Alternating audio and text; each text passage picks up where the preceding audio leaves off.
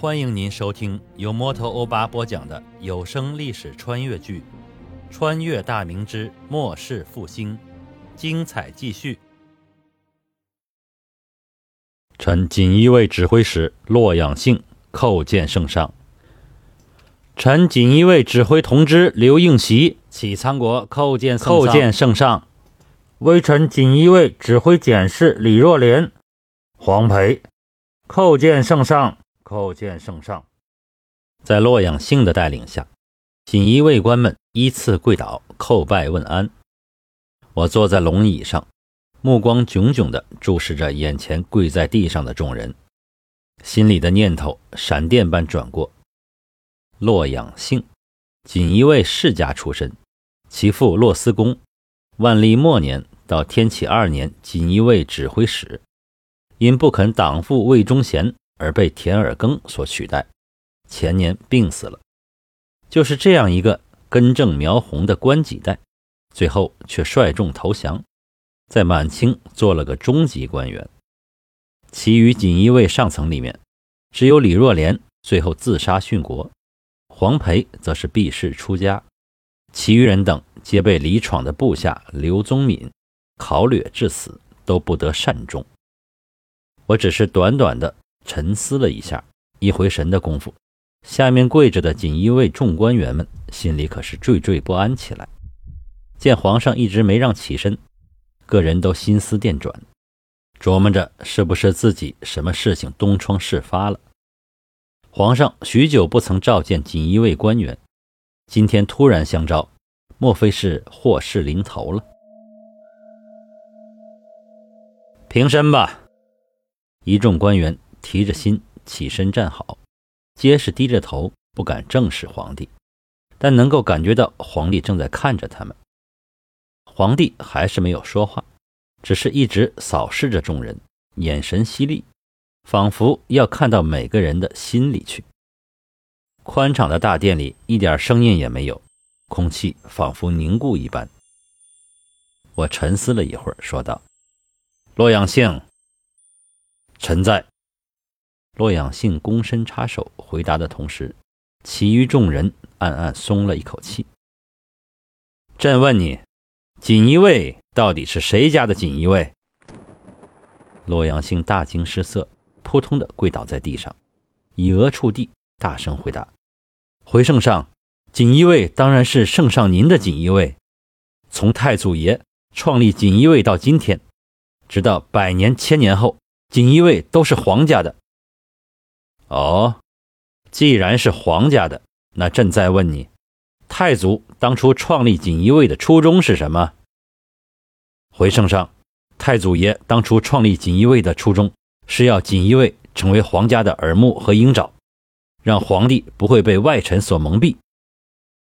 洛阳兴依然跪在地上，额头始终不离地面，但回答的声音倒是很清晰。既然如此。那为何朕一年来每天看到、听到的，都是文臣的奏章和话语，而没有锦衣卫一星半点的情报呢？朕还听说，只要锦衣卫得到的各地舆情奏报，几位阁老总是能在第一时间知道，而朕却是毫不知情呢。我的语气很阴沉，任谁都听得出里面蕴藏着的怒火。洛阳性已是汗湿一背。现在虽说是夏天，容易出汗，但在大殿的各个角落都放置着冰盆，殿内的气温还是比较宜人的。但洛阳性身体在出汗，心里却如坠入冰窟，感觉寒冰彻骨。本来只是额头触地，现在则是拼命的磕头。不一会儿，前额已是一片乌青。其余众官员也是心里震怖，接连跪倒。也是磕头请罪。我并未让他们平身，从龙椅上起身，绕过御案，来到一众跪地大员的身前，倒背着手俯视着他们。洛阳兴，自朕登基以来，就委任你为锦衣卫指挥使，你可知道为何吗？洛阳兴不敢回答，跪缩在那里，头也不磕了。整个人就像一只乌龟一般。朕欣赏一个人的能力，但朕更在意的是一个人的忠心。你的父亲任过锦衣卫指挥使，并且忠心耿耿，为逆权势滔天时，天下的官员皆争相攀附，视皇家如无物。你父可谓位高权重，如果也去阿谀奉承，相信会继续风光下去。可你父并未从众，而是嫉恶如仇，不消与众为伍，结果可想而知。这是朕最赏识他的一点。那就是对皇家的忠诚。到了朕登基，清算了魏逆及其党羽，可你父却已不幸离世。朕痛惜之余，想到了你。本想着有如此忠臣，其子弟也不会差到哪儿去，所以不顾你无任何功劳，将你擢拔到高位。可朕没想到的是，朕竟瞎了双眼。洛阳兴已是泪流满面，伏地痛哭。微臣该死，微臣该死，微臣被朱由蒙了心，对不起圣上的信任栽培，请请圣上赐臣一死，臣无颜去地下见老父啊！其余一众官员则是各有所思，但还是伏跪于地，连喘气都不敢大声。我沉默了一会儿，叹了一口气：“哎，起来吧。”洛阳兴还是趴在地上，抽泣的回道：“微臣心里有愧，不敢起身面对圣上。给朕滚起来！”洛阳兴吓得顿时止住哭声，慢慢的从地上爬起来，其余众人也跟着起身。我背着双手，慢慢踱回到龙椅坐下来。既然心里有愧，那就说说吧，有什么事让你感到羞愧？你又做过何等对不起朕、对不起朱家的事情？洛阳兴思忖一会儿，答道：“臣这几年私心太重，心神大半放在了钱财之上，对所辖事务渐渐不再用心，导致亲军没了爪牙，没了锐意进取之心。仅此而已吗？那结交外臣，难道是朕对你的诬陷吗？”洛阳兴吓得又要跪倒，我有些不耐烦地摆了摆手，站着回话吧。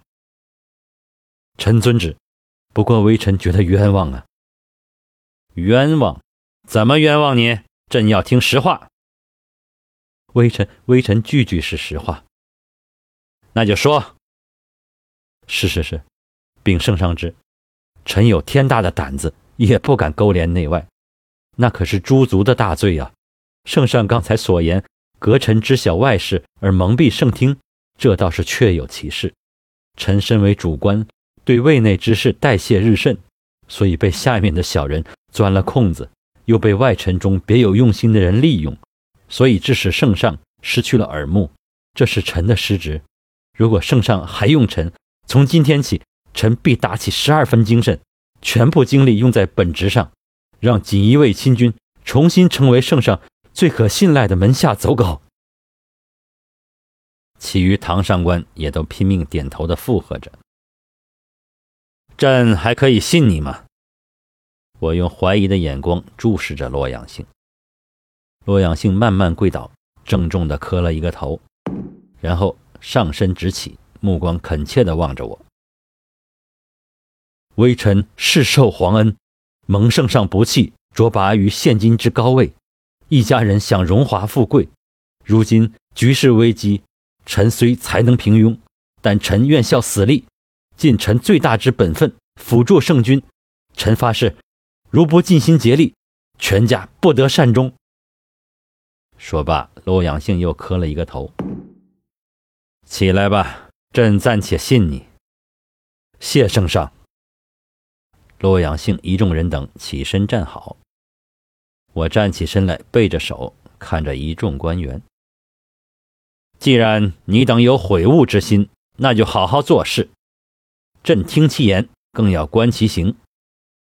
洛阳兴，你回去之后，尽快拿出一个整肃方案来。朕不想再看到一个如烂泥般的锦衣亲军。朕要的是一个能扛能打、忠诚可靠，能让朕如臂指使的锦衣亲军。尔等如果重整亲军，立下书勋，那么封妻荫子，世代荣华，就是朕给你们的承诺。可假如尔等阴奉阳违，代谢如常，呵呵，朕就用太祖的一句话送与你们：金杯共如饮，白刃不相扰。最后这句，我用阴森的声音直视着众人。一字一顿地念了出来。洛阳性等人汗湿重衣，也不知道是天热还是被吓的，齐齐地跪倒在地，大声回道：“臣等必不负圣上重托，尽心尽力整肃亲军。”好了，你等退下吧，回去好生商议一番，明天午时之前拿出个方略给朕，朕也有些想法，到时会知会你们的。一众锦衣卫官员起身后，躬身插手：“臣等告退。”然后慢慢的退至大殿门前，这才直起身子，转身而去。